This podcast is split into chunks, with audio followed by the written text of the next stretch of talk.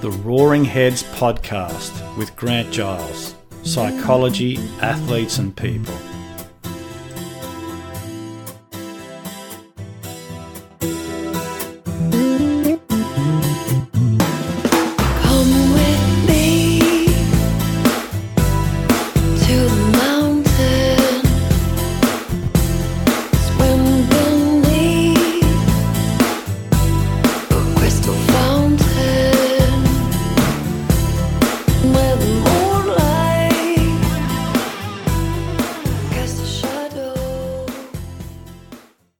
So, thanks for joining the Roaring Heads podcast. It's been quite a while since I've put together a podcast, but now I have some free space again, and I'm beginning to put them back together. So, thanks for listening in. So, today I wanted to talk about the nature of what we call success or perceived success, as the term might be.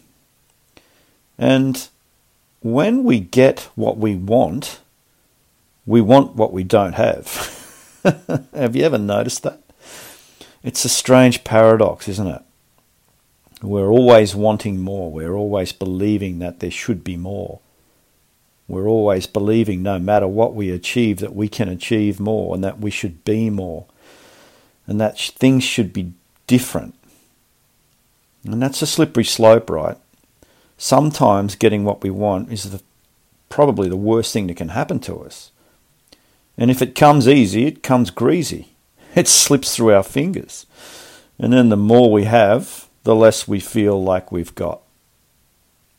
And it doesn't take us much to see this in the outside world and to acknowledge it in the places that we work and, and even at home and in all sorts of aspects of social human nature. We see this in action. So, the reason for this is because we're sold on fame and fortune, aren't we? And it's an empty promise. It's a void, a void with no real substance. And people who arrive there quickly to success learn that it's not made of what they thought it was. It's not made of what they always believed it would be made of. And we see this a lot. We see this in all aspects of life, in work, in sport, in politics, everywhere. What we believe in, what we think should happen, isn't what happens when we actually get there.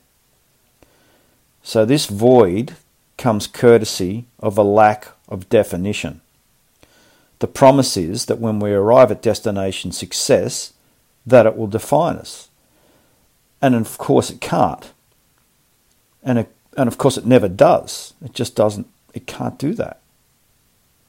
So, in the same way, when we believe that destination happiness is a place, a phase, an object, or a person, we ultimately come up against this empty void that fills the background. And we judge it as something negative, as something dark, as something that shouldn't be there. But is that true? Is that actually true? Do we ever actually look into this empty void to find out what's in it. And interestingly, the more happiness you think you have attained, the more you want. The more money you think you've attained, the more you want. The more fame and success you think you have attained, the more you want. Because the salesman sells us on more.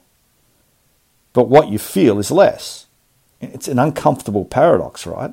The more safety you get, the less safe you feel. It's a strange, strange paradox. It's an oxymoron. But it's a hint that the deeper aspects of life send us to let us know that things we play with are not made of definition. We are already defined by life. And try as we might, we can never add to it in any real sense. It's a great leveler, isn't it? The vagrant, the destitute, the middle class, the upper class, the filthy rich, all cut from the same piece of mortal cloth. Now, that's a truth you can take to the bank. We're all cut from the same cloth. And we'd like to think differently. Some of us would like to think that we're above others, and some of us would like to think that we're victims of circumstances or victims of, of the world, and all of it's just based on where you were brought up or where you happen to have been born. It's a game of chance. It's got nothing to do with who you are because we are essentially all the same thing. We're all one. There is no separation there. And the reason we want more when we get what we want is that we're still looking for some sort of solidarity in it, some sort of solidity in it, where none exists. And this has been my own bitter teacher, and I suspect it is for everyone in the long run. When we finally get to the goalposts of life, we find that the endpoint is made of love and not transient objects. And you might think that's a touchy feely idea, but it's the truth. All the aspects of life are aspects of the unseen, un- aspects of the untouchable. They're not solid. Everything is vibrating, everything is energy, as Einstein said, in, in a way. And people think money is power. And really, it's a form of energy just like everything else. Everything else. So we should know that it's transient. We should know that it's arising and dissolving. And you can play the game, define it as an outcome and, and place it, and you'll think you're happy, but you're really setting your sails for troubled waters. If we define that game and that outcome as part of who we are, we will suffer. And that's the truth of it. And in our own sporting culture, it plays out the same way. If we start defining ourselves by success, we begin to suffer as success itself because of the law of nature itself, must at some point retract. You know, if it goes out, it must come back in. It's like the breath. It goes in, goes out, and that's it. It comes back from whence it came. Energy in, energy out. That's the deal. Now, the thing about it is, we like the energy in, but we don't like the energy out. we make these judgments, right? We like one side of our life and we dislike the other side, yin and yang, 50%. But if we can just build some awareness around that, and, you know, we only have to look at the incidence of depression and anxiety in retiring athletes to see this problem playing out. We love it when we're successful, don't we? We love it when we're youthful. We love it when we're in our prime. But as soon as that prime starts to shift, as it must with all of us, we start to resist. We start to break it down into what we don't like. But the problem is, at that point, that we start to define ourselves by what is dissolving, and it's not true. And that's where the anxiety and depression get a foothold when we're in resistance to our own state of being, to our own life. This is a massive problem. It's not just going to leave. We have to tease it out. We have to build some awareness around it because the rot's set in and it's gone on long enough. Now, this idea that we can immortalize ourselves in history with what we do is also a bit skewed, isn't it? you know, we bow at the foot of our greats. But regardless of of who achieves what or what we achieve, who's going to really care in 100 years? Who's really going to care in 20 years if we're really honest about it? We're just not that important. And thank God for that. Who would want to be? Who would need that pressure? Who would need to carry that? And those that do carry it only carry it because of an illusionary train of thought that they, they place on themselves not actually placed on anyone from the outside. It may be for a short period of time, but ultimately we do all the damage. So the question is, for, for athletes anyway, how is performance impacted by this pressure of definition that we attach to it? Or any performance for that matter, work performance, you name it. Now, you could say it's a requirement, but is it? Really? What would we be capable of if we were really free from this pressure? If the attachment, the forecasting, the projection, and the self judgment were put on ice to simply be present with the process the way it is, the way it is, not the way you want it to be, not the way you want it to be next week or the way it was six months ago, how it is right now. Because now, if we work this way, there's just the process and the presence. There's no middleman hell bent on a definition, hell bent on a future. It doesn't exist yet. Hell bent on avoiding a past that isn't here anymore. Now, this idea does not mean we give up the chase. Anything, anything far from it. But it does mean that we have to give up the definition. We either give it up or we have it violently torn from our psyche when the truth comes flooding in, because it's all a passing parade. None of it's stable. None of it in any way, shape, or form is permanent. None of it can come and stay here because if it arises, it dissolves. It's not rhetoric, it's not an idea or a concept, it's just a law. It's the law of nature, it's the truth. We just don't want to look at it because we don't like it. you know. But if you really look deeper, we live only while we're alive. Now, look, by anchoring this way, we can enjoy the present moment when, when we are past our so called prime, you know? And, and possibly we can live more authentically past our prime than when we were at, than when we were actually in it, possibly more. Because our level of presence is enhanced with the practice of being present. So that means the older you get, the more clarity you get. The older you get, the more wisdom you get. And that seems backwards, but that's the deal with nature. That's the way it's designed. We get our wisdom as we get older, only if we can become present enough and bring enough awareness to actually see what's going on. To see all of this for what it actually is. Life doing what it does. Now, you could say it's a game of musical chairs that we play while we, we're here to keep ourselves motivated and engaged. The bigger question is can we remain present with it or will we lose ourselves in it? Will we define our worth by it and ultimately suffer because of it? because that's what happens when we define our worth and our life by anything other than life itself. We suffer. Doesn't matter how much money you got, doesn't matter how much success you got, doesn't matter who you think you are, you will suffer. The lesson here, then, at least for me, has been this let go. Enjoy the parade, enjoy each other.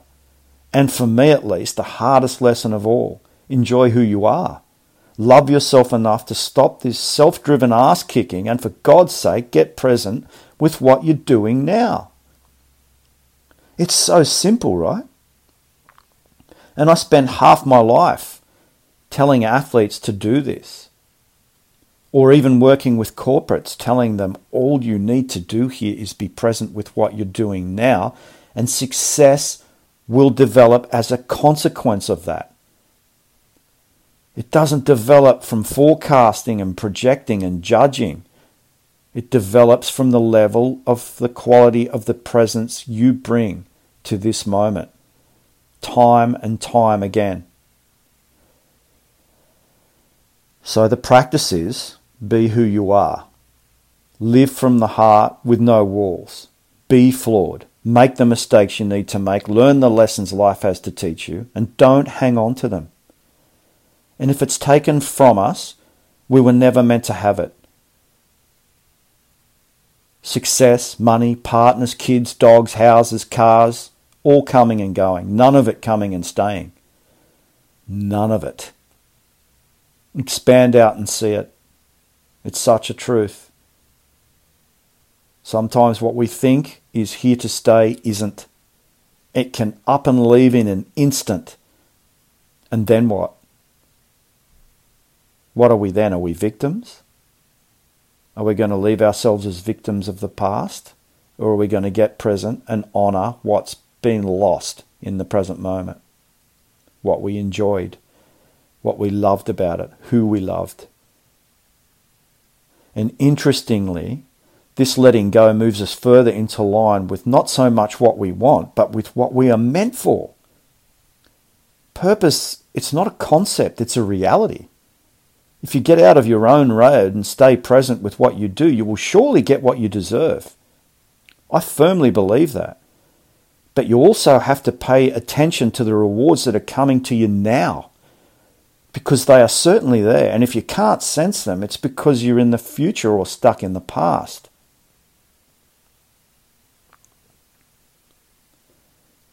And no one wants to live that far into a future perceived happiness that they think they'll have on some coming date at the cost of what is here now. And yet, that is the way most of us do. That is the way most of us live. We hang on to this flawed logic that happiness somehow hangs on tomorrow. Success somehow hangs on tomorrow, and it doesn't. It's a fantasy. It hangs on to this very moment as you listen to this podcast. If your happiness and your gratitude aren't here now, what's missing for you? Where is it? Have a look in that void, and the answers you might find will come back and startle you. You think you can't feel joy when you're going through tough times? Well, I'm, te- I'm here to tell you that's bollocks. I could write a book about the last six months of my own life. Define yourself by pain and you'll be in pain. Define yourself by suffering and you will be suffering. We create that reality. The only people we really victimize is ourselves with this idea of waiting to be happy, waiting for the perfect conditions to feel joy. When all the planets align, I'll finally feel happiness. If only the guilt backs off for long enough, that day will never come. It's better to focus on here and now rather than live on the promise of a fantasy of tomorrow because it it probably never will come because you'll never be present enough to feel it, even if it does come. And you know what? Happiness requires one critical component in any given moment, and it's called trust. Trust is what we lack most. We prepare ourselves to avoid what's happened in the past, not for what could happen in the future. We prepare for the worst and hope for the best. It's all backwards. If you think about it, that's that's how we work in business. That's how we work in sport. And and that's why I'm so passionate about this message. It has to stop. It has to stop in sport at least, which is the coalface that I work on most of the time. But now I'm seeing it mirrored in the corporate world as well. The, interestingly, the same thing applies. When we prepare ourselves to be fully present, we're just here with what happens. Yes, so here we are, with reality, as it is, right now, as it passes by, and at the very same time as we pass by. Because you see, that is what we really are. We're a present moment. If you want a definition, I've just given you one. That's who you really are. You're a passing present moment. And when you're defined by anything other than this moment, you are defining yourself by an illustration, an illusion, a 2D representation of the truth. It's no way to perform, it's no way to live. Thanks for listening. Wake me up, wake me up, wake me before black turns into blue. Wake me up, wake me. I don't wanna miss a thing with you with me.